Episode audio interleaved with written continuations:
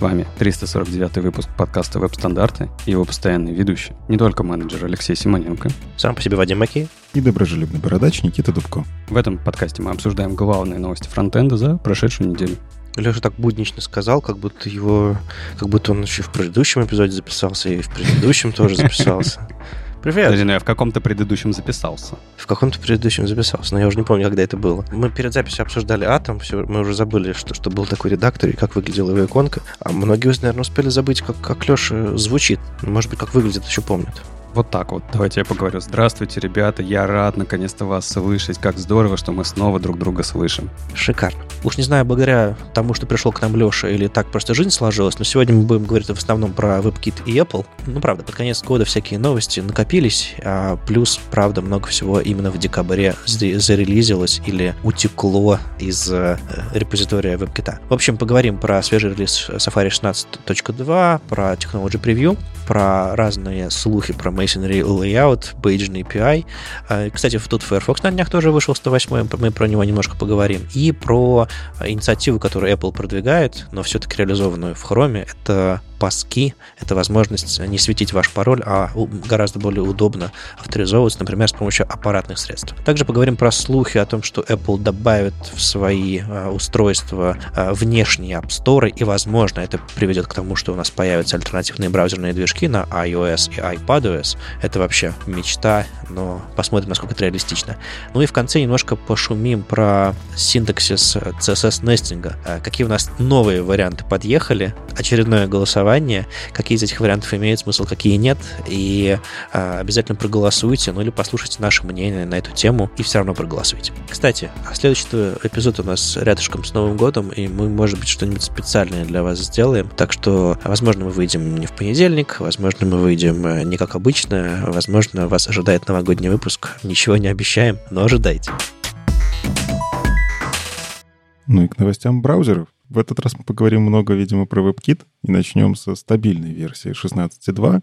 Джен Симмонс, э, в общем-то, показала, а что будет в Safari 16.2, конкретно фичи WebKit, и начали они, угадайте, с чего? Смерилки. Не, подожди, не, то, не только будет, а есть уже. Я поставил себе macOS, у меня уже вполне себе 16.2 крутится. Ты молодец, а я вот еще нет. я еще на старой версии. Догоняй, Никит, догоняй. Но тем не менее, они начали именно с того, что показали, смотрите, в интеропе мы лучше всех.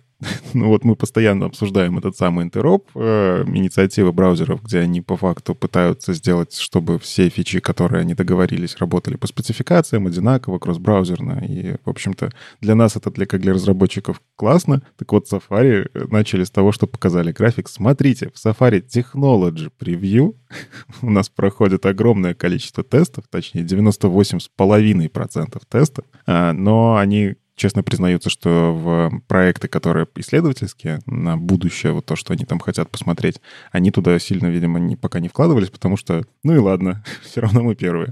И вот как мы обсуждали, что это же реально работает. Вот они взяли, договорились мериться, у кого больше чиселка, и Safari такие, ну, мы должны быть первые. Я, как знаешь, этот вот человек, который не может слышать коннотации негативные в сторону Safari, должен отметить, что это не на этом графике не Safari Technology Preview сравнивают с другими релизными версиями. Это все-таки все nightly, ну, условно, nightly версии сравниваются между собой. Ну, чтобы по чесноку было, да? Ну, давай, чтобы по чесноку было.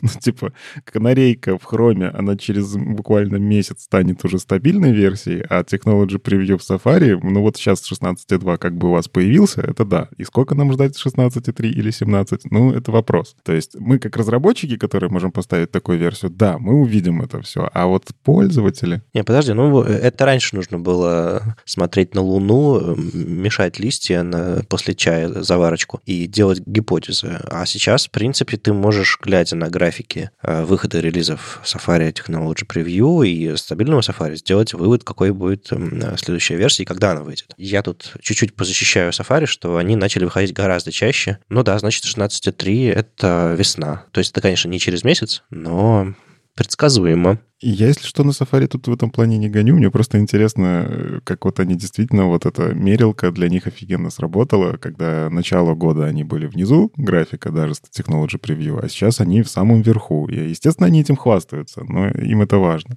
Ну, собственно, а что хвастаются-то? В этом а, году Э, договорились много всего сделать про шрифты. И мы тоже обсуждали в релизах Technology Preview, что да, они действительно добавили много всего для вариативных шрифтов, для всевозможных функций, которые там позволяют внутри, неважно, вариативно, не вариативно, выбрать какие-то глифы, а, всевозможные способы задать какие-то фонд-фичес. В общем, много функций, про которые, в принципе, я даже докладов особо не видел. Ну, настолько это свежие вещи. Они их уже втащили, и они... Некоторые, кстати, по-моему, еще в 16.1 даже появились, то есть у них тут такая обзорная история, что они успели сделать в этом самом интеропе. Так вот, э, со шрифтами, кажется, можно новые доклады делать, как, как их правильно теперь готовить особенно там с вариативными шрифтами, дают второе дыхание, мне кажется. И да, в Safari самое большое количество тестов проходит именно по шрифтам. То есть типографика они прям заморочились, сделали. Но это было видно. Мы периодически, когда смотрели Fixit, Fixit, Fixit в их Technology Preview, там очень много было про рендеринг шрифтов, про всякие эти функции и так далее. А они поработали также с CSS Alignment.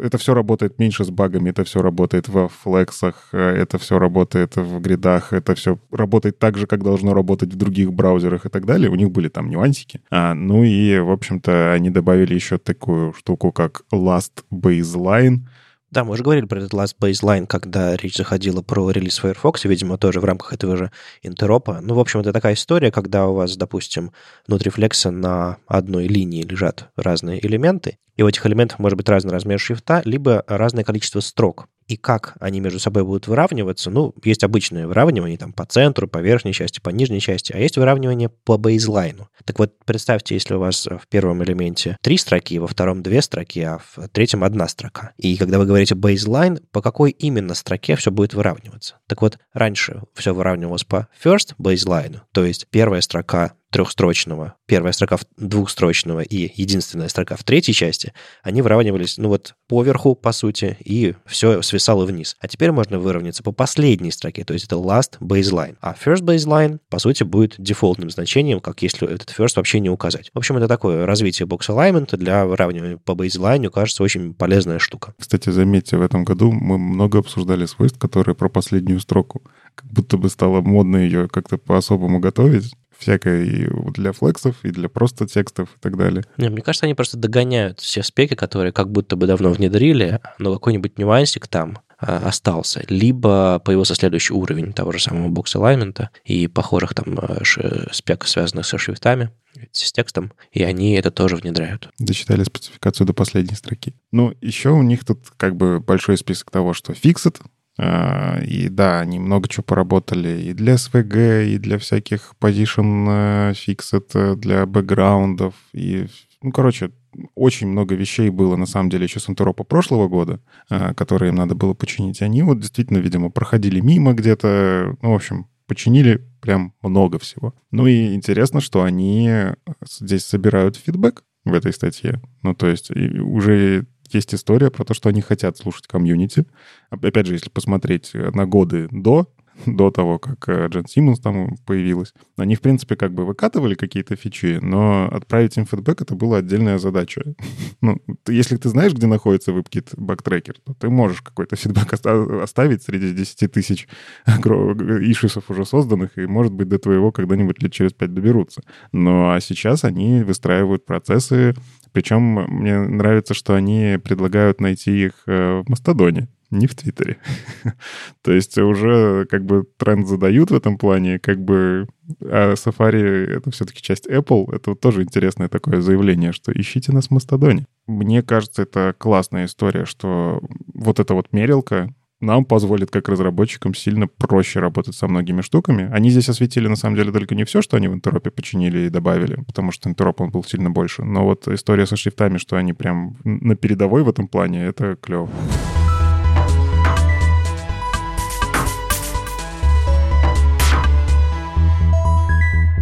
Ну и раз поговорили про стабильную версию, давайте поговорим про нестабильную версию.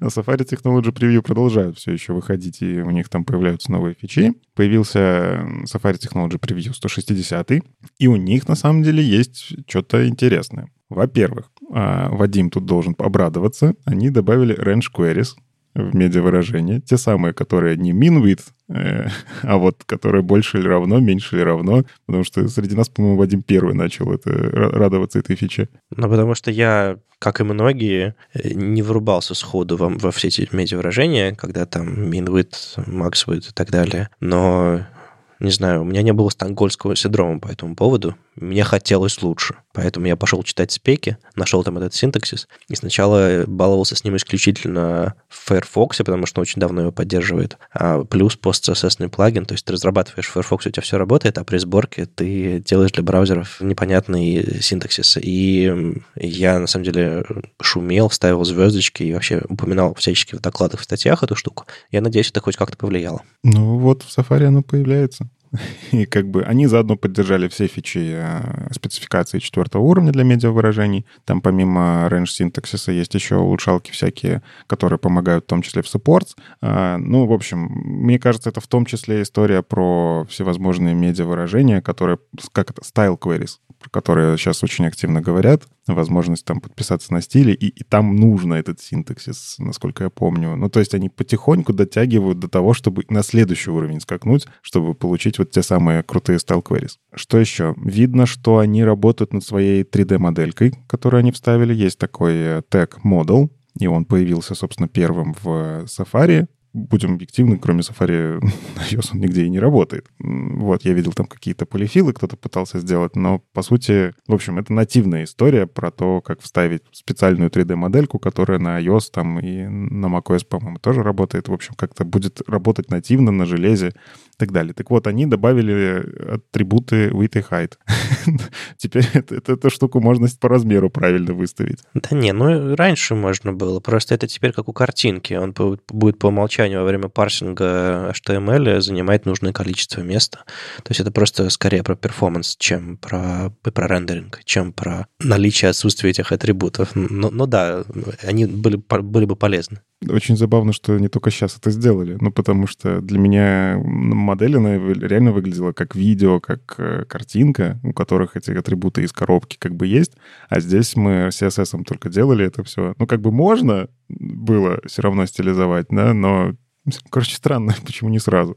Не то, чтобы кто-то эту модель использовал, и не то, чтобы у них есть какая-то спека. Поэтому... Ну, слушай, я видел демки, и я видел людей, которые прямо заинтересовались этой штукой, как прогрессивное улучшение. Да, ну понятно. Просто если бы они засобмитили это все в, в ATVG-шную спеку по HTML, я не уверен, может быть, там еще какая-нибудь открыта, я не помню тогда бы им, конечно, сказали, ребята, какие у вас атрибуты есть, а давайте мы выровняем э, все Embed медиа объекты Э, добавим э, те же самые атрибуты, чтобы там можно было play, паузу ставить, там muted какой-нибудь. Ну, хотя нет, там медиа вроде бы нету а, звука какого-то. Ну, то есть в любом случае, допустим, там plays inline какой-нибудь, типа, что он по умолчанию запускался или требовал gesture какой-нибудь от пользователя. То есть все-таки одно дело сделать себе демку для блокпоста, и внедрить это в браузер, а другое дело внедрить это в спеку, где придут люди, у которых есть большой опыт внедрения всего этого. Ну, это не только в демках, я все-таки видел это в продакшене. Это редкие случаи, где люди пытаются понять, суппортится, не суппортится, и все-таки это подгружают, и как э, fallback делают на WebGL, на шейдерах тоже там есть как бы fallback, но в целом я просто видел, что оно работает быстрее, нативнее, и почему бы и не использовать. Никит, мне сейчас кажется, что в Safari это просто внедряли для каких-то конкретных кейсов. Возможно, у них есть... У них же есть, э, вы же знаете, да, есть большие заказчики, которые работают с Apple, и иногда вещи, которые внедряются в Safari, они делаются в первую очередь под них. Тот же самый Disney и другие компании. Вот. И, возможно, просто для того конкретного кейса, из-за которого это впер, впервые в жизни появилось в браузере, им там не нужно было визхейт, им нужно было, чтобы это было просто по отдельной ссылке открывалось полностью на фуллскрин, и все. Ну, так и сделали. А теперь уже потихонечку, так как это все-таки в браузере, так как правильно вы говорите, это веб-стандарты, это спецификации, потихонечку будут вот двигаться в ту сторону. Ну, возможно. Что еще? У них тут, на самом деле, с анимациями они прям много чего починили, добавили и так далее. Хотя, в принципе, по-моему, анимация — это не часть интеропа, если я помню правильно.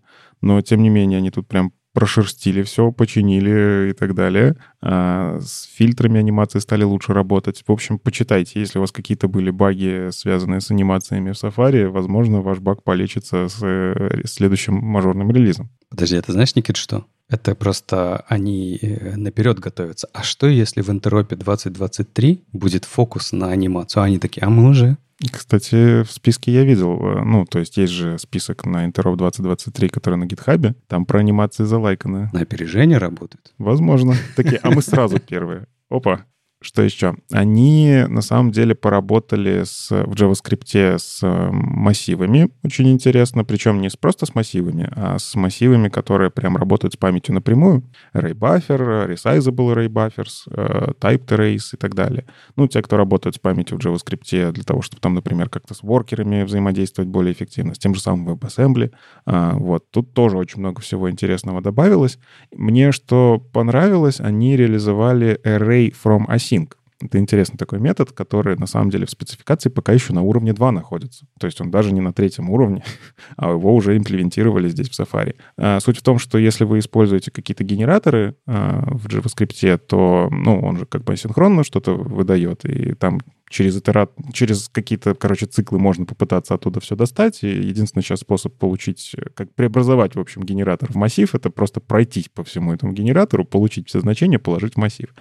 Так вот, уже давно, на самом деле, я видел такое предложение. А может, мы все-таки сделаем метод, который это будет делать за нас? Ну, типа, for off это прикольно, конечно, но давайте мы сделаем метод, который внутри этот for off себя положит и запушит это все в массив. В общем, Ray from Async, он ровно про это. Он э, как раз-таки асинхронный, его тоже и вейтить надо. Но да, это просто такая улучшалка, которая появится как приятный бонус для разработчиков. У вас нет ощущения, что вот, ну, опять же, мы же давно, да, сидим, вот с каждым, каждым месяцем, буквально с каждым годом все увеличивается, увеличивается знание о том, как э, использовать язык, о том, как кодить, да, вот в CSS куча свойств, да, куча применения его. Сейчас вот я вижу вот этот uh, array from async, это же и у нас, да, for in был, for off, for each, теперь for await, то есть и еще, и еще, и еще. И это же нужно держать все в голове на самом деле, чтобы решать задачки. Я думаю, все помнят JavaScript Good Parts, а, вот эту вот э, книжку Крокфорта. А, и на днях я видел какой-то скриншот с его очередной презентации. Не знаю, может быть, вы его на Холли JS видели или еще где-нибудь. С докладом человек во фраке такой э, приходит, начинает ворчать про JavaScript. Я видел очередной скриншот с его презентации. Ему осинки там не нравятся, промисы ему не нравятся и что-то еще. То есть, в принципе, если вы последователь Крокфорда, у вас в JS все в порядке. Вы по-прежнему на уровне там ES 5,5, и у вас все работает. Угу. Нет, так это понятно. Я больше про другую часть, да, то есть, типа, есть вот как староверы, да, скажем так, назовем Крокфорда таким образом, что, типа, и так все работало, зачем что-либо менять? Ну да, почему бы нет. Но э, для каких-то новых задач, либо для ускорения, решения задачек и так далее, так далее, появляются новые концепции. Это хорошо, но увеличивается и база знаний, да, которые нужно уметь оперировать в голове. Это что же правда? Ну, JavaScript взрослеет, в нем появляются фичи. На самом деле, тут же как, э, концептуально в JavaScript не так, чтобы сильно много чего поменялось э, с момента async. И то async await, как бы, по сути, это, ну, э, способ удобно писать промисы, да? Тем не менее, тебе не всегда нужно это все. Ну, то есть вот мы тут в подкасте рассказали, может быть, кто-то из наших слушателей услышит, а, у меня действительно есть одно место в коде, там, на 200 тысяч строк, где мне это пригодится. И такой, окей, значит, я вот полифильчик там, может, лет через пять уберу.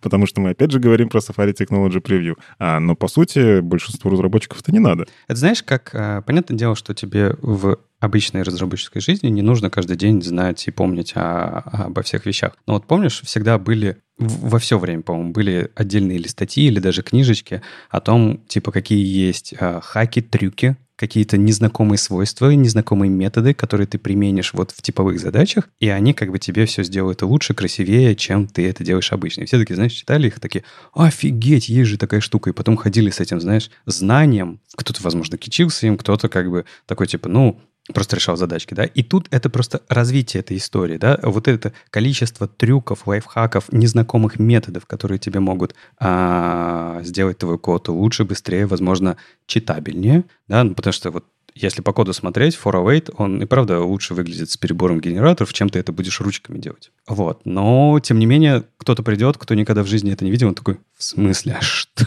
что это вообще такое? И эту штуку легко можно поместить в будущем, да, вот в какую-то отдельную книжку или набор статей о том, какие трюки или какие новинки есть в JavaScript, которые вы можете использовать в коде прямо сегодня. Лия Веру, JS Secrets. Угу. Помните, была такая книжка CSS Secrets? Я, кстати, с нее вот как раз полюбил CSS, потому что CSS мне казался дико скучным, а Лия Веру в этой черно-белой книжке, потому что я смотрел русскоязычный перевод черно-белый. Мне очень понравилось с градиентами. Ой, я помню, да-да-да.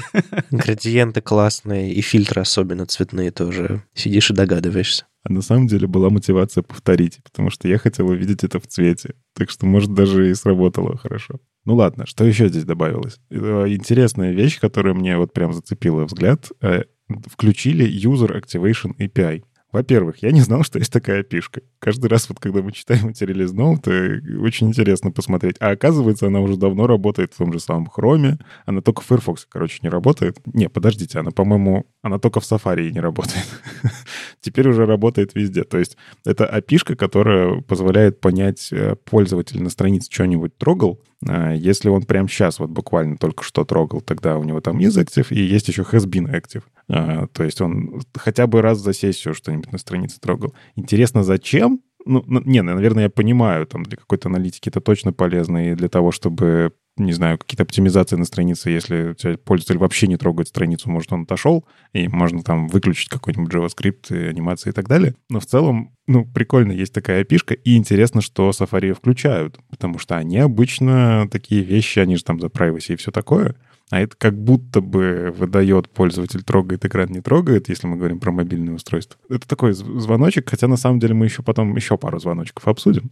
У них там что-то интересное происходит. Слушай, я на самом деле тоже, вот это единственное, что меня зацепило во всем релиз-ноте, а, User Activation API, потому что я такой, типа, так, что это? Но я на самом деле не смог до нормального описания добраться, потому что спека довольно скудна. Ну, она такая, типа, просто свой API выкладывает, такая, ну, вот такой API. Такой, а и что, где, зачем, почему это? Вы до этого в предыдущих выпусках вообще обсуждали User Activation или нет? Да как-то не было особо. Вот просто интересно, на самом деле, э, что это и какие э, кейсы, то есть какая была э, мотивация вообще появления этого в спеке. Э, исходили же наверняка из каких-то задач, да, которые очень хочется решить. Э, я могу только предположить, что это вот, возможно, вот эта типовая история про э, создание каких-либо флагов, да, когда тебе нужно понять просто состояние, там, сделал пользователь конкретное действие, но тут я даже кода не, не увидел, пример кода, как это использовать. Не, ну я-то как раз-таки первый раз вижу эту опишку, но я понимаю, как ее можно использовать. А, во-первых, у тебя на мобилке нет мышки, да, и ты можешь открыть страницу и просто ее читать. Или, допустим, у тебя большой планшет, на котором у тебя все помещается, и ты все читаешь не скролля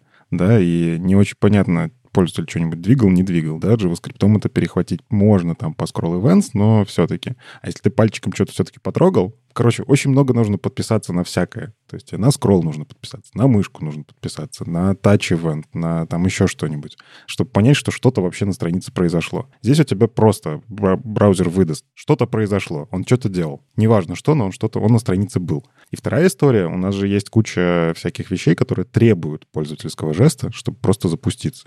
Например, звук не воспроизводится, видео не воспроизводится, если оно там не фоновое, не place inline. И всякие такие опишки, которые требуют, чтобы жест на странице произошел, ты можешь подписаться на эту штуку, что да, жест уже был. И тогда я ему предложу уже что-то запустить. То есть ты имеешь в виду, что, скорее всего, опять же, мы сейчас спекулируем. Я для слушателей поясняю, да, то есть, типа, надо разбираться с этим пока спекулируем. Ты подразумеваешь, что оно не на объекты вешается какие-то конкретные, да? То есть это не история про то, что вот я хочу узнать, э, повзаимодействовал ли с конкретным, я не знаю, кнопкой, дивом, не знаю, с чем угодно, на странице пользователь разными способами. А скорее всего это вообще на, на все окно, на Windows, то есть э, была ли какая-то первая интеракция пользователя с э, нашей страничкой или нет? Ты думаешь, что в эту сторону, скорее всего? Я даже смотрю по документации, это свойство навигатора. Ну, то есть Navigator, User Activation is Active. Угу. То есть это, в принципе, свойство, связанное да, с браузером, я бы даже сказал. Вот тут интересно, может он вообще... Ну, написано, что внутри страницы. То есть вряд ли ты можешь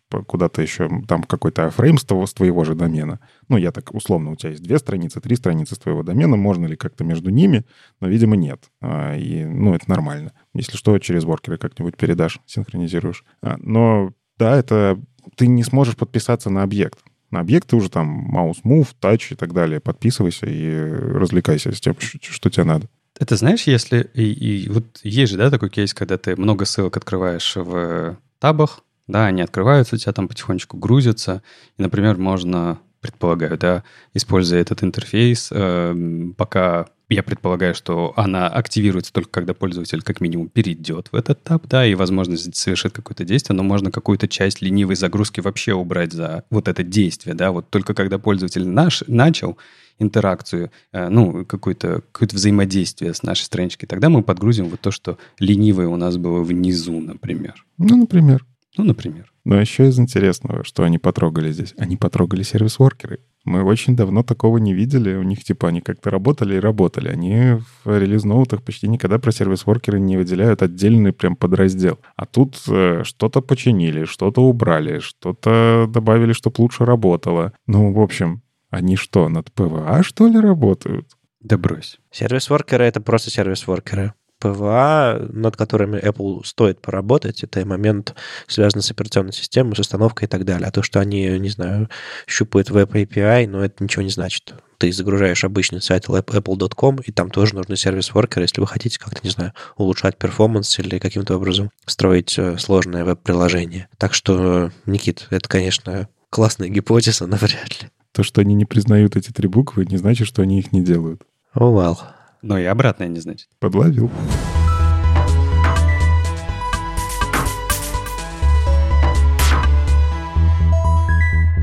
Ну и что? Что они еще трогают? Много чего трогают. Команда большая, они в последнее время много, много людей наняли и вообще э, всяческую активность производят. Но сейчас у них они были замечены за троганием masonry layout. Это спецификация, которая позволит вам рас, раскидать карточки, какие-нибудь фотографии, например, по колонкам, но как, допустим, можно сделать в гридах, там, во флексах и так далее, просто там, раскладочку сделать такую. Но порядок элементов в этой раскладочке будет естественным у вас, представьте много фотографий, допустим, одинаковой ширины, но разной высоты. И если вы начнете современными средствами раскладки их э, мастить, как будто плиткой, у вас порядок будет, э, в общем, обычно сверху вниз, и, в общем, пользователю это будет неудобно, непонятно. А тут можно будет сделать так, что по верхней строке идут, допустим, 1, 2, 3, 4, 5, потом в оставшихся дырках этого места, этой раскладки, начинают появляться там уже 6, 7, 8, как они там... В общем, это, это, это довольно-таки сложный, мне кажется, раскладочный алгоритм. Э, я не удивлюсь, если у браузеров еще будет немножко разная реализация, но, может быть, это будет в спеке описано, как именно это все раскладывать. А может быть, уже есть какая-то стандартная библиотека, которую они все будут использовать. Не знаю, имеется в виду там C++,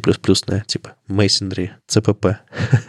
Но, тем не менее, э, это все разработчикам я думаю, будет довольно-таки полезно, потому что это прежде всего не то чтобы абсолютно невозможная задача сегодня, это скорее последовательность контента, которая более понятна, более полезна пользователю. И аналогично а, еще сейчас решается вопрос, как фокус, поэтому все, всему будет ходить там визуально или последовательно. Но мне кажется, что сам, в самой сути этого masonry лейаута заложен именно последовательный ход по фокусу, именно по контенту, так что, кажется, это все будет правильно. Мне кажется, вот э, masonry CPP невозможен в этом месте, и это как раз-таки самая большая проблема проблема того, что, ну, короче, у каждого браузерного движка есть своя модель по тому, как раскладку делать. И они часто как раз-таки, почему появляется движок? Движок появляется как раз-таки во многом потому, что свой способ, как работать с раскладкой и, в принципе, всем потоком рендеринга. Иначе зачем? Можно просто форкнуть Chrome. И, пожалуйста, погнали. Ну, не Chrome, Chromium. А здесь история про то, что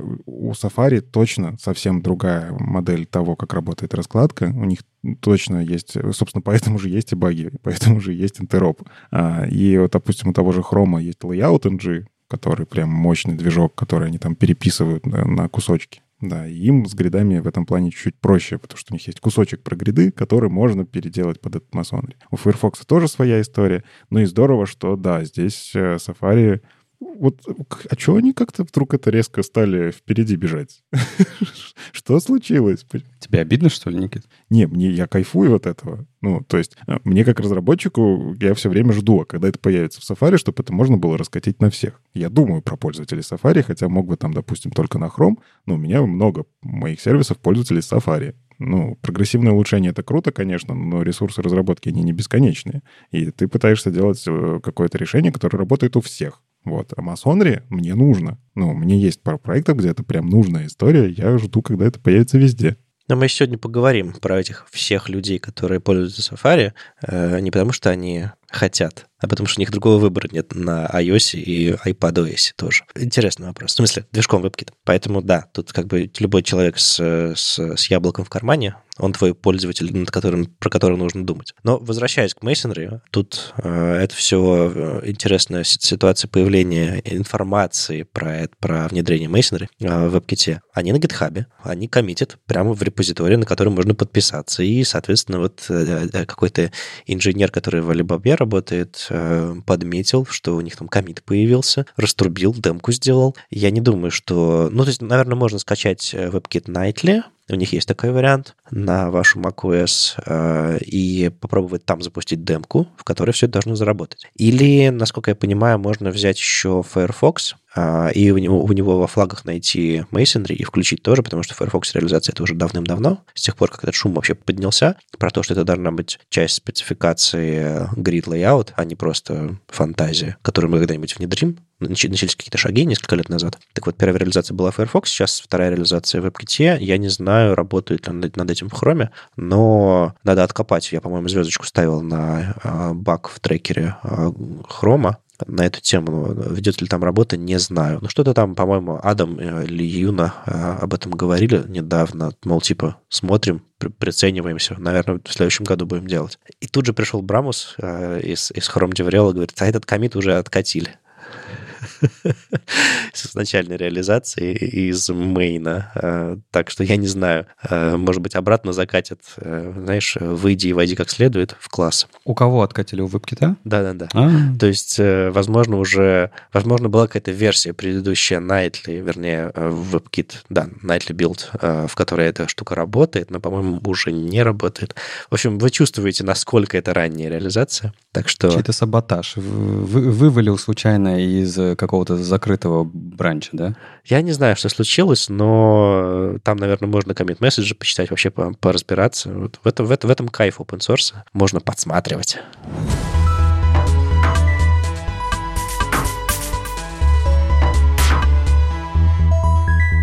Кстати, про комиты веб-кита.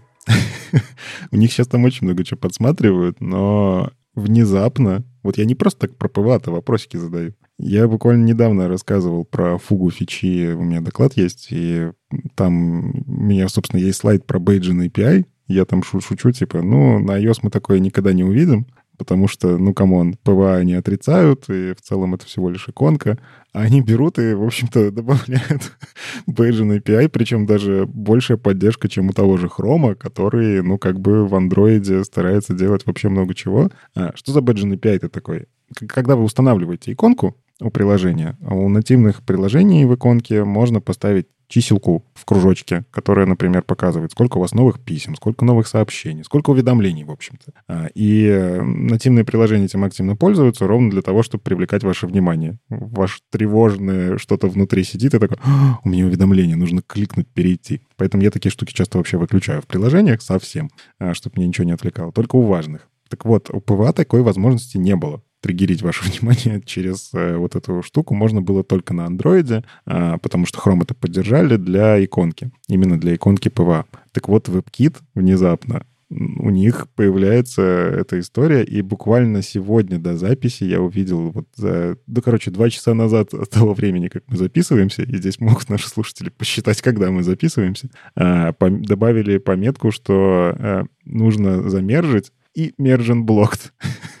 Ну, то есть там что-то пошло не так. Тем не менее, они прям хотели туда эту всю историю добавить, и там тесты какие-то гоняются. В общем, И почему я так радуюсь этой истории? Они же в целом вот всю эту историю с иконками в какой-то момент сильно заморозили. Ну, то есть, окей, вы можете сделать иконку, это будет а-ля PWA, хотя мы не будем говорить эти три буквы, они запрещены у нас в компании, но иконку вы себе установите. И с ней ничего не происходило очень долго. Нельзя было добавить никакие меню. Все, что есть вот в андроиде такое удобное, классное, а, ну, с точки зрения PWA, они отрицали. А здесь вот они не просто добавили иконку, которая, ну, короче, к иконке добавить вот эту кругляшочек. Они еще реализовали второй метод, которого нету в Chrome, который позволяет поставить этот кругляшочек в самом браузере. Ну, то есть у браузера тоже есть возможность к вашей фав-иконке, которая у табика есть, тоже пририсовать такую нотификацию. И они это добавили. вот. Это тот самый метод, который в Chrome почему-то... Я вот, кстати, так и не нашел, почему они его отложили. Видимо, у них какая-то своя политика по работе с фав-иконками. Короче, я, я очень рад. Ну, как рад?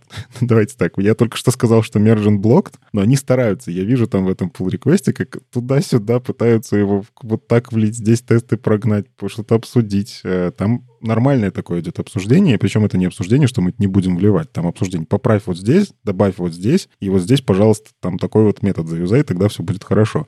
Ждем. Ну, я, по крайней мере, жду. Я смогу хотя бы в докладе эту шутку переделать, что никогда это iOS не появится, потому что уже не актуальный доклад получается. Ну, я жду, когда они там дальше пойдут. Еще из фугу что-нибудь затащит. И на самом деле мне интересно, что сейчас фугу просто активно обсуждается, ну, есть общие сходки, тех, кто из разных браузеров работает над этими самыми Fugu API. Понятно, что там больше всех представлен Chrome, там есть евангелисты этого всего, тот же самый Тома Штайнер, который прям очень активно это все пропагандирует, но там есть и из WebKit разработчики, там есть и из Microsoft, ну, это все равно Chromium, но тем не менее, и из Firefox люди. То есть они постоянно обсуждают эти опишки. Я сейчас вижу в том же самом Твиттере, Мастодон я просто так и не перешел, наверное, там тоже, а, активное обсуждение вокруг фугу что вот это все-таки может надо, а давайте подумаем, надо ли. И мне приятно видеть, что эти обсуждения, ну хотя бы какие-то опишки из этого огромного списка, они появляются и в Firefox, и в WebKit.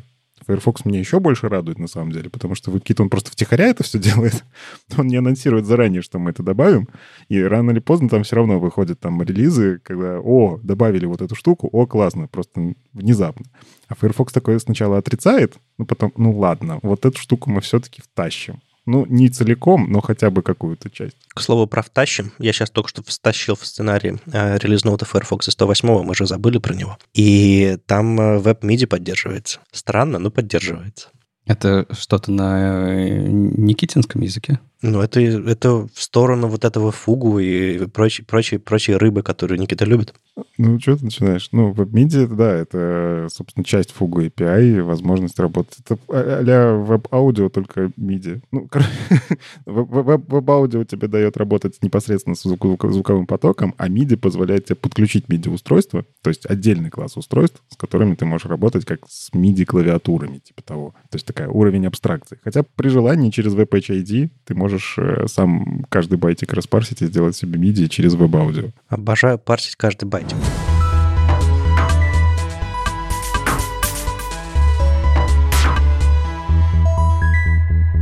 Ладно, раз уж такой переход плавный получился, давайте про 108 Firefox в двух словах. Что там интересного? Source элемент, как мы уже давно обсуждали, поддерживает атрибуты э, width и height.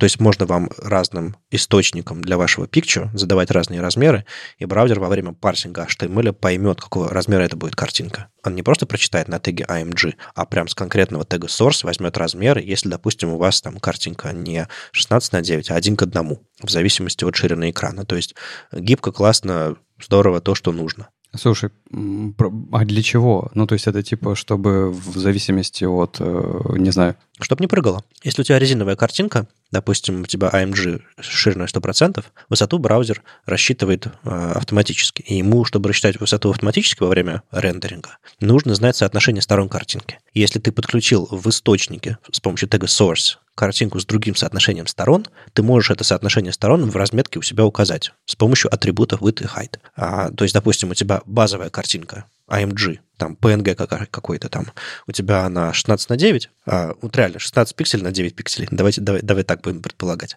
А картинка, которую ты ставишь сорсом где-то еще, допустим, при узком экране, она у тебя 10 а, на 10, то есть один к одному. И браузер, э, в зависимости от того, какой он source выберет, либо базовый AMG, либо один source, либо другой source, либо третий source, на основании этого source сможет прочитать атрибуты и узнать соотношение сторон этого source, который загрузится э, в зависимости от ширины экрана или еще чего-то. То есть это дополнительная информация, которую браузер раньше мог узнавать, только загрузив эту картинку. Сейчас он может ее узнавать заранее, распарсив HTML. Это, это про медиа, и звучит, и правда, удобно, да? А type, то есть я могу на одном и том же экране, получается, для картинки PNG задать одну ширину и высоту, а для картинки VP, типа, другую ширину и высоту, ну, формально я так могу. Да, можешь, но тебе не стоит этого делать, конечно же. Mm-hmm. Но можешь. Просто в Picture это ведь не только про то, какой формат подсунуть браузеру. Можно еще Art Direction делать, то есть кропать его по-разному, по сути. Мы, мы все, наверное, видели эту демку про Tech Picture, где берутся и используются все методы ты и там всякие э, ширины подставляешь, и, и кропаешь по-разному, и 8 разных форматов подкидываешь, это превращается в огромное дерево, которое руками, конечно же, никто не пишет. А, ну вот э, теперь можно это дерево еще усложнить, ну, точнее, упростить браузеру рендеринг, э, чтобы не прыгало. Я, я сталкивался с, такими, с такими задачами, когда у меня есть квадратная картинка для мобилок и прямоугольная картинка для десктопа. Я указываю прямоугольные размеры width и height, и браузер на десктопе классный, он заранее знает, как картинку отрендерить. Когда он загружает на мобилках, ну, приходится ему прыгать с э, прямоугольников квадрат после загрузки квадрата. Не очень удобно. Ну ладно, это всего одна фича. Тригонометрические функции еще поддерживаются. Сины, косы, тангенсы, асинусы и прочее, прочее, прочее. А, Никита танцует. Вам не видно, но Никита танцует. Ну, конечно, танцую. Я же это... Как... Я, я стою у истоков. ну, в смысле, я был в том ишью, где это предлагалось. И для меня, ну, как бы, вот наконец-то оно доезжает до браузеров. Мне очень приятно, что я в этом поучаствовал. Ну, кроме этого, внутри калка появились еще все константы типа P и E, это математические всякие э, функции. То есть вы можете использовать, э, вы можете не получать это на лету. Видимо, раньше так можно было это делать, а непосредственно константы, константы использовать для сложных вычислений. В общем, э, это тоже поддерживается. Также поддержались контейнер queries единицы, то есть CQW, CQH э, и так далее, и их прочие вариации. То есть э, вы можете использовать теперь э, их внутри контейнер queries. Фонд варианты Emojis поддерживается. Но там, правда, нужно включить, и тут как бы пошли штучки, которые все-таки нужно включать дополнительно, но они, они будут поддерживаться так или иначе. А так немножко из Web Media API поддерживается, как мы уже упомянули. Там специальный запрос к Navigator Request Media Access. То есть это не просто по умолчанию поддерживается, а каждая страница будет запрашивать это все. Ну, в общем, вроде бы все это а, правильно, правильно реализовано, и на, на уровне каждого сайта, естественно, эти permission будут храниться. А знаешь, что у них неправильно реализовано? Mm? У них сами релиз ноуты реализованы так, что я испугался сначала. Потому что у них собирает автоматика, ты читаешь HTML, добавилось вот это, затем removals, CSS, удалили тригонометрические функции, ударили фи и е. Ну, то есть там и фачка не хватает одного в коде, который будет смотреть. Если список пустой, может, все-таки не надо этот заголовок? Потому что я с точки зрения доступности, опять же, думаю, ну вот, если незрячий пользователь открывает эту страницу, он читает removals, CSS. И удалили кучу всего. Дальше. Removals, JavaScript. Там ничего не удалили. Removals, HTTP. В общем, есть над чем поработать, потому что я сначала испугался, что их убрали, эти тригонометрические функции. Но ты меня обрадовал. В общем, немножко про секьюрность HTTP, как я уже сказал, про медиа, про всякие веб-драйверы и прочее. Релиз не прям такой уж э, огромный, но благодаря тому, что они перечислили некоторые вещи, которые спрятаны за флагами, э, он выглядит более солидно. А главное, что э, Firefox продолжает развиваться и вроде бы, судя по, судя по всем этим пузомеркам, даже не отстает.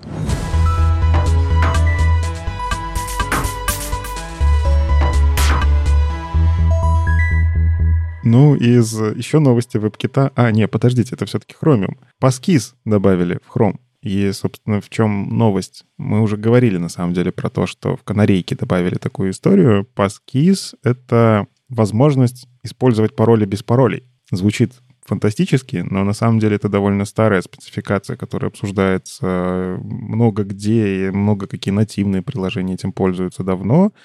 Там есть как бы требования к безопасности проверяющего приложение. Ну, то есть у тебя должен быть кто-то, кому ты доверяешь, что он будет за тебя работать с твоими паролями и быть вообще предоставителем этих самых паролей. И кому же, просто сразу же вопрос хочется, знаешь, ставить, прервать тебе. И кому же мы в Гугле будем доверять? Рассказывай. Ну, собственно, и будем доверять самому Google, Google. Password Manager. Но подожди, первыми паскиз втащили себе кто? Кто? Ну, Apple. Да, у, у кого что на устройстве? Хороший такой чип изолированный, да, который никуда не светит. А в Гугле что? А в Гугле просто появилась э, реализация в коде.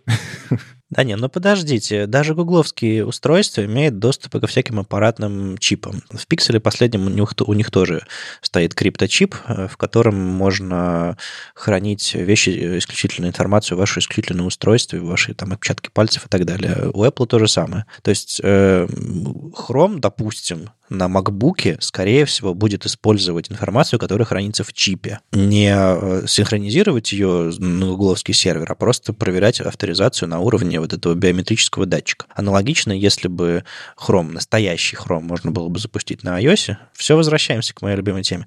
Э, наверняка там была подобная реализация с Face ID и еще чем-то подобным. То есть, э, ну, как бы Понятное дело, что Google любит информацию, а кто не любит информацию в современном мире, но мне кажется, реализации фактически будут зависеть от конкретного устройства.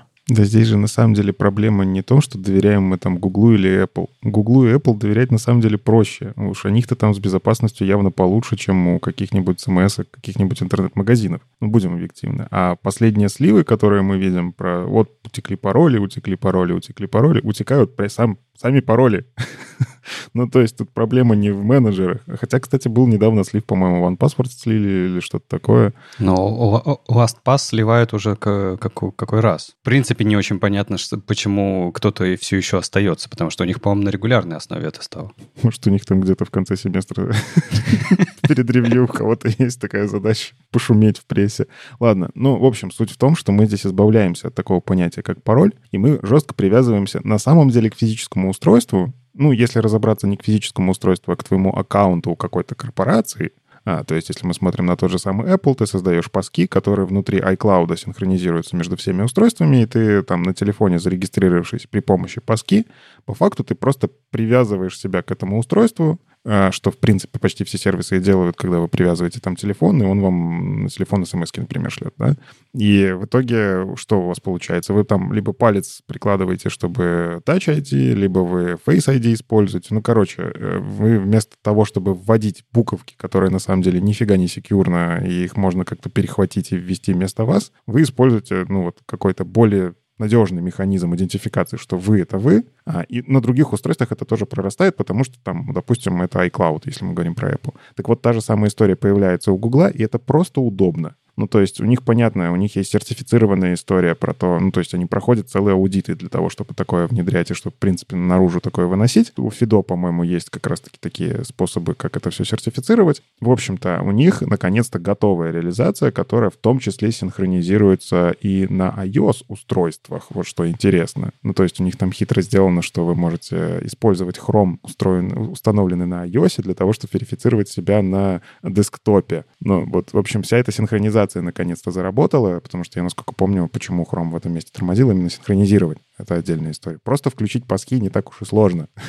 Нужно, чтобы это работало везде, иначе зачем? Ну и вот тут важно еще раз повторить, что то, что вы посмотрите на экран своего айфона iPhone вас авторизует, это не значит, что э, фотография вашего лица и вашей биометрии, там, снимок какой-то тут же попадает в Chrome и синхронизируется на десктоп, а из десктопа синхронизируется вообще везде. Нет, просто сам факт подтверждения вашей авторизации передается. Это важно, и это, в общем-то, суть этого метода. Ну, здесь, как обычно, всплывает в обсуждениях, я видел, проблема типа централизации, децентрализации. Если я управляю своими паролями, это как бы я несу за них ответственность, но на самом деле нет, а, потому что сайт может их как-то слить, эти пароли, да, и тогда уже... А если у меня пароль один стоит там на нескольких сайтах, по факту, ой-ой. Не-не-не, почему стой, стой, стой в паске как раз-таки не может сайт слить, потому что э, сайту отдается только кусочек. Да, Никита про обычные пароли говорит. Именно, я говорю, я говорю просто про пароли. А, да-да-да.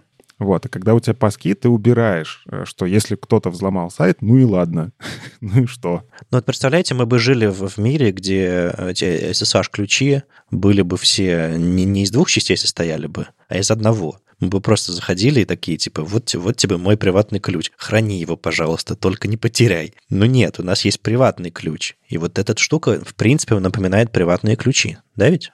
Ну, тут есть как бы нюансы. У тебя там ключ многосоставной, он ты привязан к устройству, и твой собственный идентификатор, и куча всего. Его и украсть сложнее, я полагаю. Чуть посложнее, да, просто. Да, ну по факту да. Там э, действительно интересный сам алгоритм, как это все работает. Я попытался в это немножечко копнуть, и с точки зрения криптографии они действительно упарываются, чтобы это даже если ты чего-то, какую-то часть этого ключа угонишь, у тебя нужны все остальные составные части, и это прям сложный механизм. Ну и там есть нюансы с тем, что ты по факту должен довериться кому-то, э, типа Apple или Google, что вот они действительно, их никто не ломанет, и их механизм криптографии никто не взломает. Не знаю, короче, у меня, у меня тут небольшой скепсис. Я еще просто разбирался с этим, когда Apple как раз на WWDC это презентовали. То есть Смотри, для, для меня идеально было бы, чтобы корпорация в этом никак не участвовала. А если она участвует, то она участвует как... А, вот у нее есть коробка какая-то, у которой есть end-to-end encryption, да, и она просто ее задача эту коробку передавать между моими устройствами. С этой коробкой она ничего не может сделать, понимаешь, да? А, а распаковывается эта коробка только в рамках как бы э, моих устройств, на которых есть ну, определенная, я не знаю, авториза- э, авторизация, которая вот этим end-to-end раскрывается, да, и там уже используется вот тем способом, который в паске и описан. Это окей. Но вот я вот переживаю за вот эту передачу коробки, потому что, типа, кто ее будет хранить, и как ее будут передавать. А в Apple, когда они презентовали эту историю, они как бы четко показали, где это будет храниться на устройстве и как это будет передаваться через iCloud. Это понятно. Вот сейчас я пока из Chrome не очень понимаю. У Chrome чуть сложнее история, потому что а, количество устройств, на котором Chrome будет запускаться, гораздо более фрагментировано. У них нету ожидаемого окружения. Возможно, они будут просто отрезать те браузеры, устройства, я не знаю, операционные системы, в которых как бы это невозможно, да, например. А может быть нет. Вот тут я пока не понимаю. Ну, у них есть Google Password Manager, и он давно есть как механизм синхронизации между их браузерами. Причем, я насколько знаю, он разрабатывается отдельно от всего и встраивается в браузер как такой независимый кусочек, ровно для того, чтобы с ним нельзя было всякого делать. А он просто так интегрируется, у него есть какая-то опишка для этого. А мне на самом деле вот как раз iCloud, э, iCloud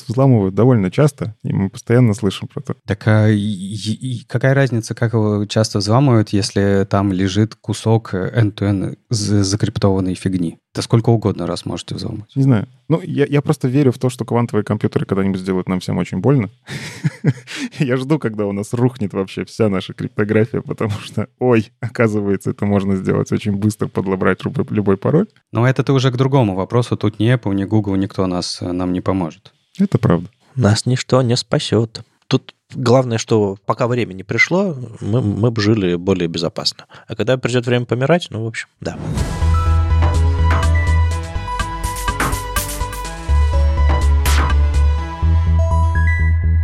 Окей.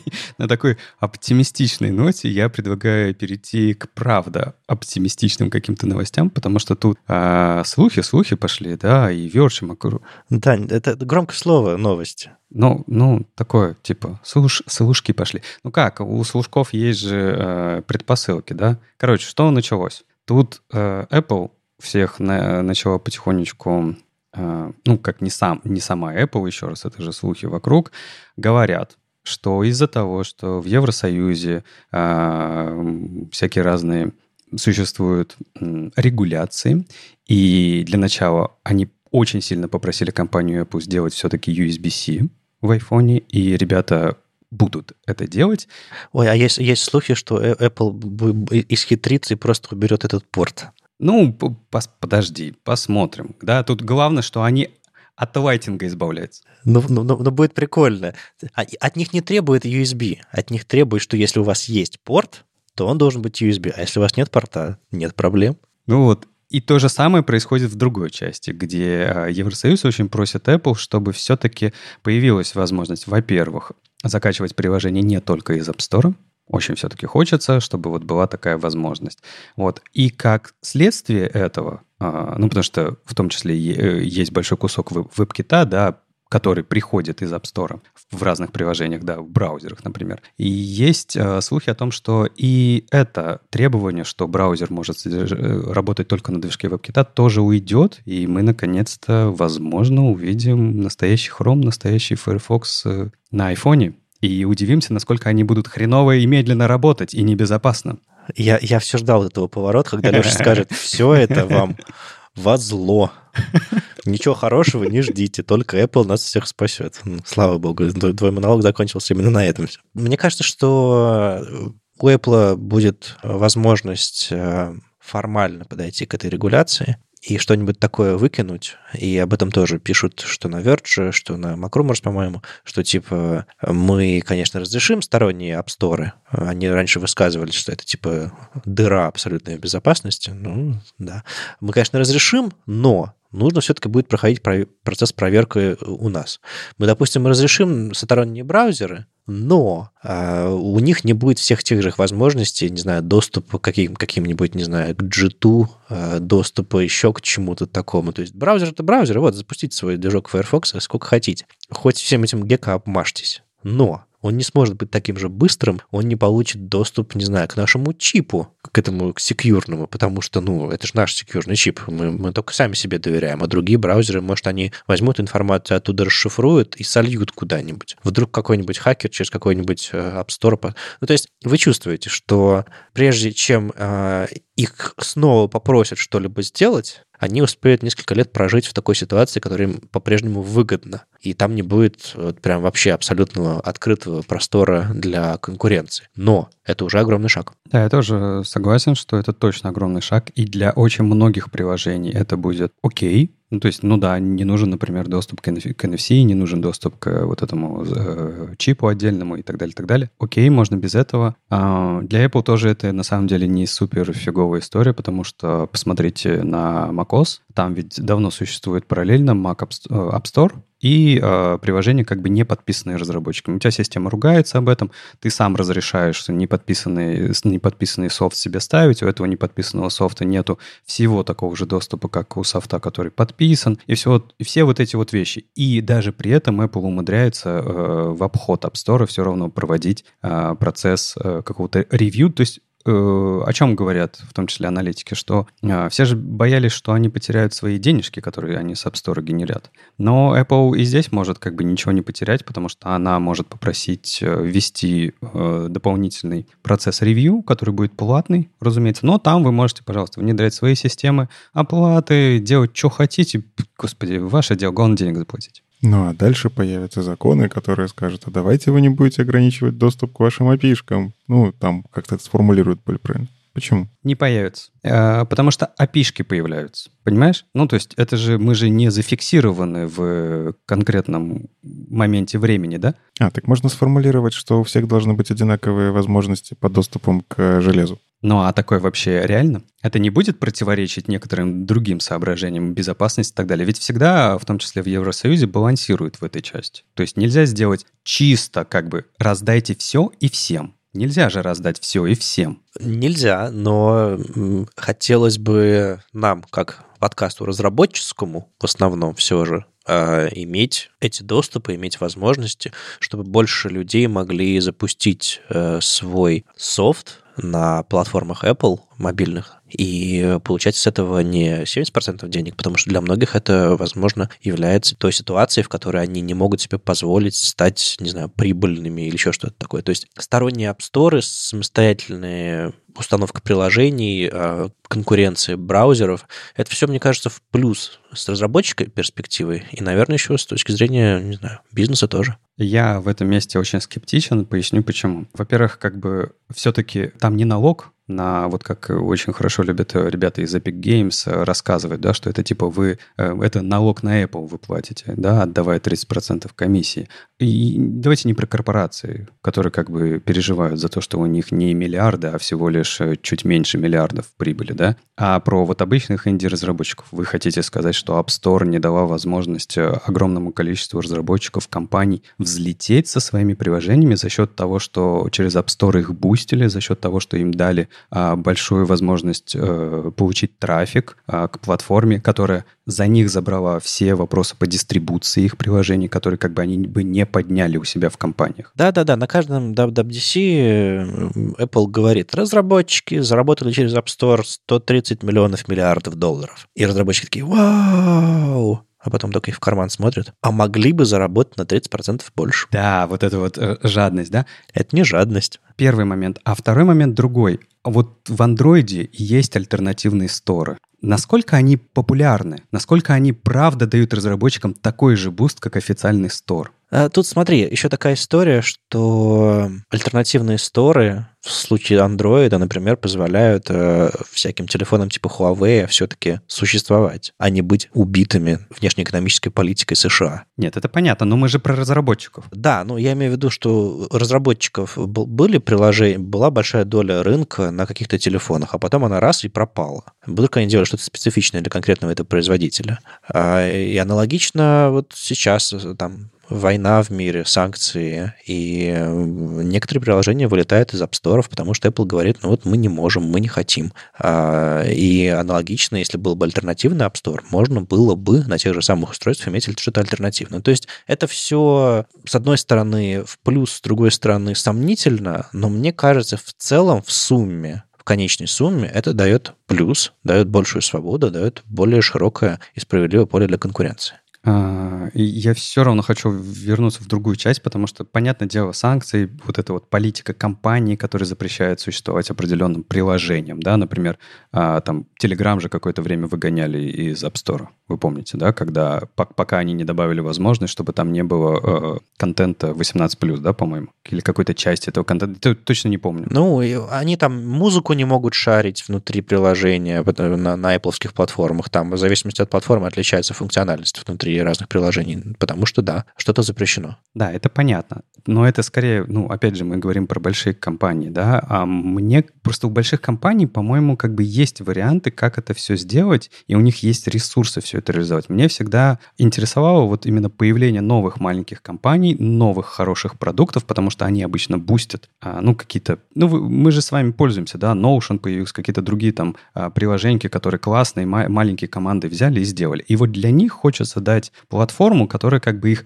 будет бустить. А App Store, да, у него есть куча ограничений, и, наверное, он мог бы работать лучше. Даст ли возможность появлению альтернативных store ов as, as is, да, а, то же самое, я вот не уверен. Мы просто как бы считаем, что если платформа будет более открыта, то будет лучше. Но это как это тот самый, да, та самая гипотеза, а может и не будет лучше. А, я вот здесь э, сразу и за Вадима, и за Лешу очень удобно устроился, конечно. Кот Леопольд такой. Ну, давай. Да. Ну, с одной стороны, я понимаю историю про... Ну как, мы люди из веба, да? У нас есть история про веб, это информация, доступ к информации должен быть у всех, и возможности должны быть у всех. Я сам храню там свой контент и так далее, и пользователь не дурак, сам выберет, куда сходить. А, вот, ну и типа у нас привычка, что как бы до, должна быть такая свобода. Нужно, чтобы я, если как разработчик, мог, вот сайтик-то я могу сделать и даже на бесплатном хостинге в любой момент сделать, да, и даже с него что-то заработать. Так работает веб. С приложениями все сильно сложнее, действительно нужно самому деньги заплатить, чтобы приложение твое, в принципе, получилось, и чтобы он там куда-то, короче, налог на Apple тот же самый, как его там называют некоторые. Но у Apple, короче, у них выстроенный процесс, да, то есть если мы там говорим, ты сейчас взять и сделать свой собственный браузер с нуля, мне кажется, ну, это такая история очень странная. Тебе проще что-то форкнуть и доработать, потому что процессы там уже выстроены, там уже выстроена большая кодовая база, и куча граблей прошли там написать свой новый поисковый движок тоже как бы, э, ну, как бы есть в мире их несколько. Все, там новую какую-то штуку разработать, это надо прям нормально денег в это вложить. И та же самая история у Apple. У нас есть э, свой способ дистрибуции, у нас есть свой, свой способ проверки того, что это приложение не опасно пользователям. И вот я здесь больше всего боюсь, что да, у нас появится свобода, но с этой свободой появятся злоумышленники, которые начнут просто создавать какие-то приложения. Ну, типа iOS, она такой же дырявая на самом деле, как и все операционные системы. Есть миф о том, что iOS-устройства очень надежны, но они надежны не потому, что iOS написан хорошо, они надежны потому, что приложения, которые могут использовать iOS плохо, очень редко попадают на этот iOS. Тебе нужен реально физический доступ к устройству для того, чтобы его сломать нормально. Ну или какие-то очень такие баги, которые почти никто не знает. И вот у тебя появляется куча магазинов, где ты можешь установить любое очень классное приложение. Там тоже будет классно работать дистрибуция. Там лучше всего будет работать дистрибуция, на самом деле. Для того, чтобы можно было купить вообще какое-нибудь себе первое место в этом магазине, а оно будет просто идти в iOS и выковыривать все файлы и отправлять их куда не надо. Вот. Э, то есть если не будет такой верификации с точки зрения Apple на уровне операционной системы, что приложение надежное, Apple потеряет вообще на этом рынке тот самый вот статус, что нас действительно ломают реже просто потому что мы не пускаем плохие приложения. А, просто Никита хороший момент подсветил, что я в текущей ситуации просто помню себя, когда я раньше скачивал разные приложения на Windows, я обычно пытался как, ну, какими-то способами понять, вообще это нормальный разработчик или нет. Ну, типа вот по лендингу или еще по какой-то информации, что типа, а нормально ли поставить вот то, что он мне предлагает, скачать к себе? Ну, потому что я не знаю, ну, типа, а вдруг там как-то вирусы, да, вот ставили Касперского или еще какие-то антивирусы другие, да, всякую фигню.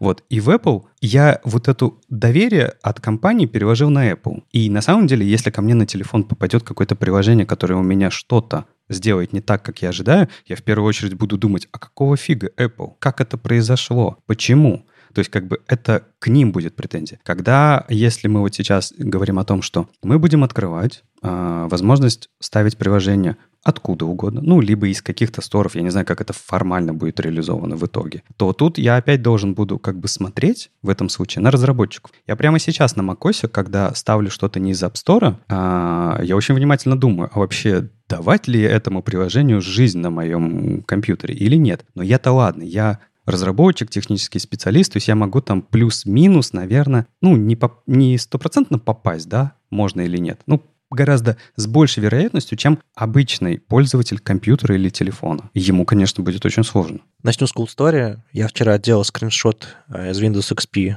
и E6. Нужно было. А сначала три дня провозился, чтобы виртуалку поставить на M1. Эм Это отдельная история. Заслуживает статьи, мне кажется. И как быстро, быстро летит. Вообще, вообще нормально, кстати. А E6 медленно, а операционка нормально крутится. Так вот, мне нужно было сделать там скриншот. У меня не было клавиатуры с принтскрином, поэтому я пытался себе поставить приложение, которое может на XP сделать э, скриншот. Я нашел версию 2015 года этого приложения для Windows. И такой скачиваю, думаю, ну нафиг. На Windows XP без антивируса, без всего, E6. То есть, типа, я, я в интернет даже боюсь ходить, честно говоря, с, этой, с этой дрявой машины, потому что, ну, то есть, виртуалка изолирована, но тем не менее. Я, кстати, нашел клавиатуру с клавишей print screen полноценную и сделал с помощью Paint и... Неважно. Так вот, а, возвращаясь к этому всему, у нас есть пример macOS. За последние несколько лет а, с каждым новым релизом а, они все туже и туже затягивают все гайки. То есть я сейчас вставляю флешку в свой MacBook, он такой, а ты точно хочешь пользоваться этой флешкой? Мне алерт кричит. Я запускаю какое-то приложение из интернета, я скачал просто апку из, э, из GitHub, где разработчик не через App Store распространяет, а ну просто вот собрал из Xcode апку, она там подписана, да никак она не подписана. Мне нужно правой кнопкой там делать. Он говорит, точно, точно. То есть э, ту же самую модель можно заставить работать и на iOS. Если пользователям будут периодически говорить, а эта штука вот оттуда пришла, она точно, всегда можно мониторить, э, всегда можно сделать так, что э, прежде чем приложение пойдет собирать твои данные из контактов, твои смс, телефоны и так далее, там везде будут стоять промпты. А ты точно хочешь, чтобы это приложение получало доступ? И я уверен, что все эти промпты уже есть, просто, возможно, они более расслаблены для приложений из App Store, потому что они проверены Apple, но если это будет стороннее приложение, у вас на каждом шагу будет алерт, а вы точно хотите, чтобы приложение могло делать это, это, это. Я уверен, что десктопная модель вполне себе может распространяться и на мобильные устройства, потому что мы видим обратную картину. Сейчас очень много всего с мобильных устройств Apple распространяется на десктоп, и это делает десктоп лучше. Не, я, я здесь согласен. Я на самом деле не топлю, чтобы Apple ни в коем случае этого не сделали. А мне кажется, у Apple как раз уже много всего готово для этого. Я вообще очень удивился способу. Вы видели, насколько... Ну, вы, Вадим, ты же наверняка видел, как э, вот я на M1 тоже, э, когда сетапил всю систему, чтобы там вообще включить возможность разрешить ставить вот это вот неподписанные софты, да там что там, биос, что ли, перепрошивается? Он такой, типа, мне надо, короче, перезагрузиться и там что-то вообще переделать, и ты там еще должен должен согласиться 10 раз, чтобы это все произошло. Да, у меня стоит, э, стоят э, драйвера для внешнего рейда дисков, и чтобы поставить да, что-то достаточно глубоко в систему, мне пришлось такие танцы устроить с бубнами. А я уже 10 раз пожалел, что, что я это сделал, потому что, ну, по сути, я открыл дырку в операционной системе, и мне всю дорогу об этом очень четко говорили. Мол, мы снимаем всю ответственность. Делай, что хочешь, но да, будь осторожен. Я думаю, да, ситуация похожим образом возможна и на мобильных операционных системах. Я вот сейчас надену другую шапочку. Я сначала такой, ай-яй-яй, это все небезопасно, а теперь я так, оп, переодеваюсь. У нас же есть история с джейлбрейками, появление альтернативных апсторов, у которых будет хоть какое-то ревью, оно для пользователей и для компании выгоднее. Ну, то есть э, раньше для того, чтобы... Раньше была возможность ставить альтернативные приложения, вы делаете jailbreak устройство, э, которое на самом деле даже не считается незаконным, да, то есть Apple просто говорит, что не делайте так, и мы ваше устройство просто больше ремонтировать не будем, сами виноваты. Но в целом, с точки зрения закона, ничего такого нету. Перепрошил и перепрошил, ты владеешь этим устройством. Так вот, э, jailbreak, ты идешь в какое-то странное хранилище всего, что имеет вообще максимально полный доступ к операционной системе, к железу и начинает творить полную дичь да, и ты этим не, ты это никак не контролируешь. Да, ты там, по сути, выдаешь сторонним, сторонним софту рутовый доступ. Да, а если появляются альтернативные App Store, то хоть какое-то ревью там все-таки они должны будут проходить. Я уверен, что Apple не даст вообще все, что угодно запускать. То есть э, тебе не нужно ломать устройство и лишаться гарантийного обслуживания. А ты просто будешь ходить уже что-то разрешенное в целом, да, и какие-то вещи там понятно, что если ты захочешь себе видоизменить вид операционной системы, как бы все равно ты пойдешь и джейлбрейкнешь. Есть такие безумные люди. А, некоторые сразу джейлбрейкнутые покупают, чтобы удобнее было. Но все-таки, э, мне кажется, Apple тоже это в какой-то мере выгодно. Интересно, вот удобство в чем для этих людей? Ну ладно, это риторический вопрос. А, знаешь, что еще хотел сказать? А вот возвращаясь к браузеру, интересно все-таки, они дропнут э, требования к использованию движка WebKit прямо в App Store? Ну, мы же опять же не знаем, это пока все в районе слухов. Прямо в App Store то есть в App Store могут появляться Chrome со своим движком и Firefox. Или они просто из-за того, что дадут возможность появлению альтернативных сторов, это само по себе создаст ситуацию, когда требования по движку в альтернативном сторе его не будет, и в альтернативном сторе будет лежать браузер. И вот мы же пока не понимаем, да, это альтернативная история, потому что прикиньте, если второй вариант будет, это что значит? У нас может быть в App Store Chrome на WebKit, а в альтернативном сторе что, Chrome на блинке? Ну, то есть будет какая-то глупость, наверное, да, если это так будет. Они, они еще в альтернативные сторы на все иконки добавить какую-нибудь иконку этого стора дополнительную. Ага. И ты, открывая эту иконку, будешь чувствовать себя каждый раз так, типа, э, это же другой стор, нерекомендованный Apple. Я, я чувствую, они что-нибудь придумают такое интересное, но вряд ли они усложняют интерфейс для пользователя. Скорее всего, они будут просить, чтобы если уж в одном сторе, то в одном сторе, а не по всем сторам, которые на телефоне есть. Ну, альтернативный, альтернатив куча у этого всего. И как будет на самом деле, мы не знаем, но мне кажется, раз уж пошел слух про альтернативные сторы, скорее всего, это будет, собственно, основной моделью вот этих всех изменений, что типа у нас-то все правила сохраняются, а в тех сторах делать, что хотите. Вот это нам кажется, что мы, инженеры, разработчики, продумываем все очень тонко, а сейчас прикиньте, как юристы там работают. Вот это люди, которые сейчас каждую лазейку будут изучать в этих законах, и там вот, вот то, что Вадим говорит, добавят иконку, еще что-нибудь. Там юридически сейчас такие будут баталии классные. Слушай, да там э, хотя бы на поверхности лежит то, что Apple в принципе может это выкатить только для Евросоюза. О, да. Есть такой вариант. Я не против, мне, в принципе, нормально будучи в Евросоюзе. Но основ... ну, я не думаю, что это действительно так случится, потому что это все-таки не, не знаю, не телефон с двумя синками для китайского рынка. Это, конечно, тоже им пришлось пойти на, на, на большой шаг и что-то сделать такое. Но мне кажется, это гораздо более глобальное и грандиозное изменение, которое они могут стартовать в Евросоюзе, а потом раскатить после э, длительного эксперимента и дальше. Но мне кажется, это в итоге интегрируется по всему миру. Может быть. Я просто начал немножко думать, что идея в то, что это может заочиться в Евросоюзе, она имеет прям такое конкретное место на существование, потому что я увидел, что в Японии, например, очень много своих собственных правил о том, как э, вот все должно внутри Apple существовать на iPhone.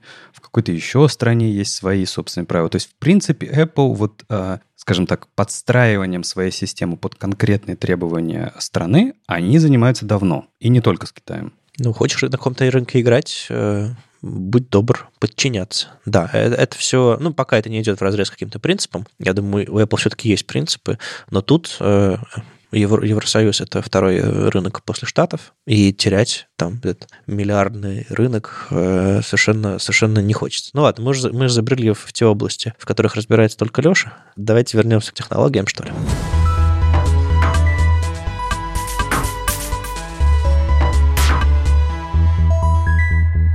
Если вы нас регулярно и давно слушаете, вы могли помнить, что мы летом наконец-то выбрали синтаксис для CSS-нестинга. Мы приносили новости о том, что CSS Working Group работает над тем, чтобы в CSS был нативный нестинг, и были вопросы, как его реализовать. И даже на веб-деве э, ребята из Chrome и Мириам Сюзан постили э, голосовалку точнее, скажем так, э, запрос на фидбэк. Какой же у нас будет синтаксис? И предлагали три варианта. Один с, эм, с нестом, другой с, э, с ограниченным нестом, а третий с дополнительными скобочками. Я думаю, вы все знаете, что такое нестинг. Это когда вы на уровне свойства и значения можете э, следом за ними включить какой-нибудь селектор и не писать отдельно что-то, а, скажем так, у вас браузер за вас скомбинирует новый селектор из внешнего селектора и из внутреннего вложенного. И были разные варианты предложенные, плюс-минус все устаканилось на вариант номер три,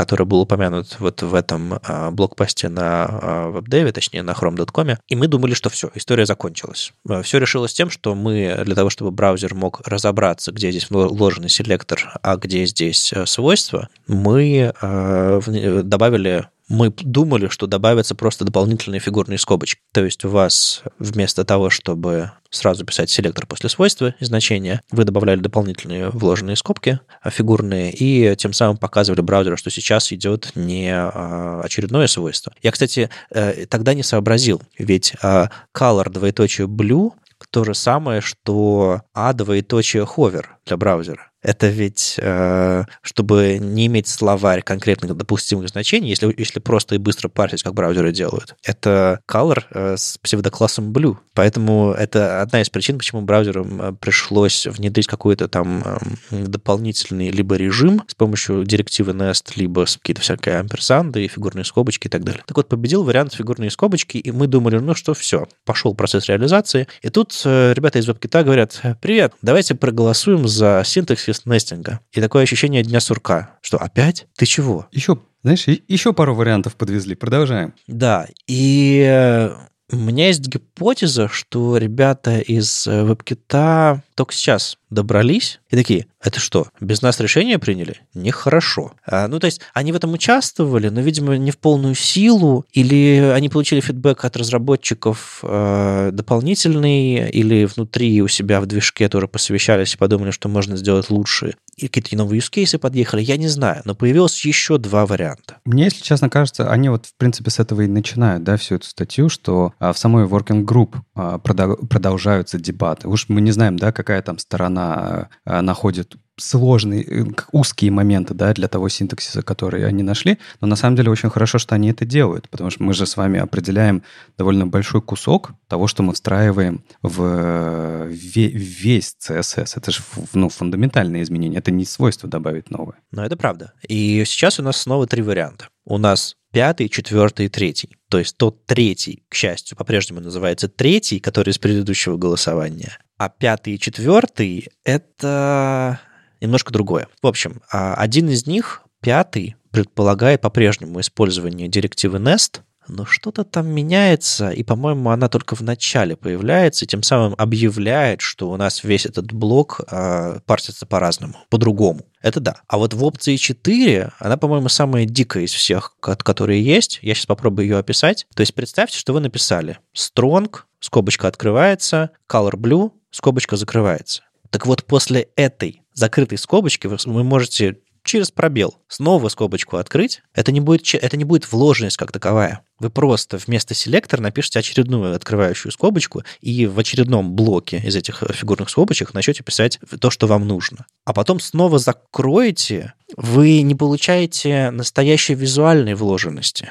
Вообще ни разу. Вы получаете типа вложенность на отступах скорее. И это, по-моему, самая дикая опция, которая прям точно мимо, я ее не понимаю. А, и вот глядя на этот новый опросник, я по-прежнему за опцию номер три из предыдущего опросника, который выбрал. И не только я, если посмотреть на результаты, а, вы можете проголосовать или просто посмотреть результаты. Сейчас а, опция 5 13%, опция 4 9% каких-то людей со странными взглядами, а, и, слава богу, у опции 3 77%. Это все на сайте WebKit, оно все не за авторизацией никак, вы просто можете на эту кнопку нажимать, и, наверное, они трекают э, с одного айпишника голоса или еще что-то такое, накручивать нельзя, или все сильно проще. Мы все-таки не на деньги играем, поэтому ну, голосуйте честно, и кажется, уже понятно, какой вариант выиграет. Тоже прокомментирую. Мне третий вариант, я тоже, мне он больше нравился в, в первом голосовании. Сейчас он мне тоже нравится, но на самом деле пятый вариант вот стал сейчас гораздо лучше, если честно. А мне было бы все равно, пятый вариант будет реализован или третий. В чем отличие пятого от в прошлый раз, что nest теперь конструкции, правда, используются только один раз. То есть раньше они у нас были как бы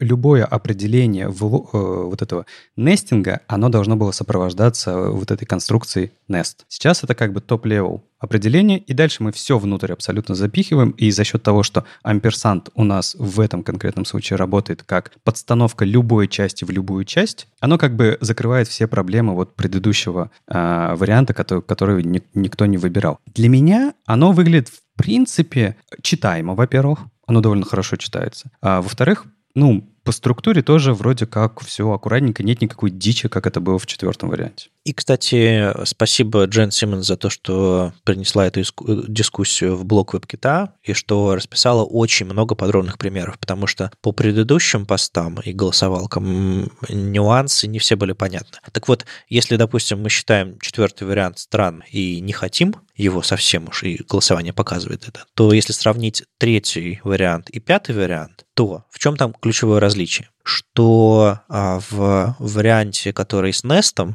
в пятом, раз уж вы объявили, что это про вложенность, внутри можно делать все, что угодно. То есть это прям такой сигнал, браузер, парси по-новому, а на старое внимание не обращай. И из-за этого можно, например, переставлять цель вашего амперсанда без сложностей. То есть если прямо сейчас в варианте 3 написать А амперсант, чтобы переставить цель, что типа, чтобы вложенность обозначить. Вы не можете этого сделать, потому что браузер такой, типа, о чем мне парсить? Тут какое-то свойство началось, и, и браузеру не понять, что это тег. Если у вас там класс, вообще без вопросов. Но если вы пишете там конкретный тег, это слишком похоже на свойство, и у браузеров проблемы. Поэтому здесь нужно будет в варианте 3 использовать э, псевдо эту оберточку is или where, чтобы показать, что это тег а если с классами, вопросов нет. А в случае пятой опции, где мы обозначаем ключом, что тут новый парсинг, можно этот амперсант и, и, э, и конкретный селектор по тегу менять местами и менять фокус этого всего подстановки амперсандовской, а, вопросов нет. Но, учитывая, что а, визуально вам придется по-разному начинать вот эти вот блоки, а, в зависимости от того, используется там вложенность или не используется вложенность, мне кажется, это более сложная и более такая неприятная нагрузка, чем использование этого иза в редких способах, когда вы используете вложенность для тегов и переставляете фокус. Когда я использовал вложенность, у меня было правило, что я старался избегать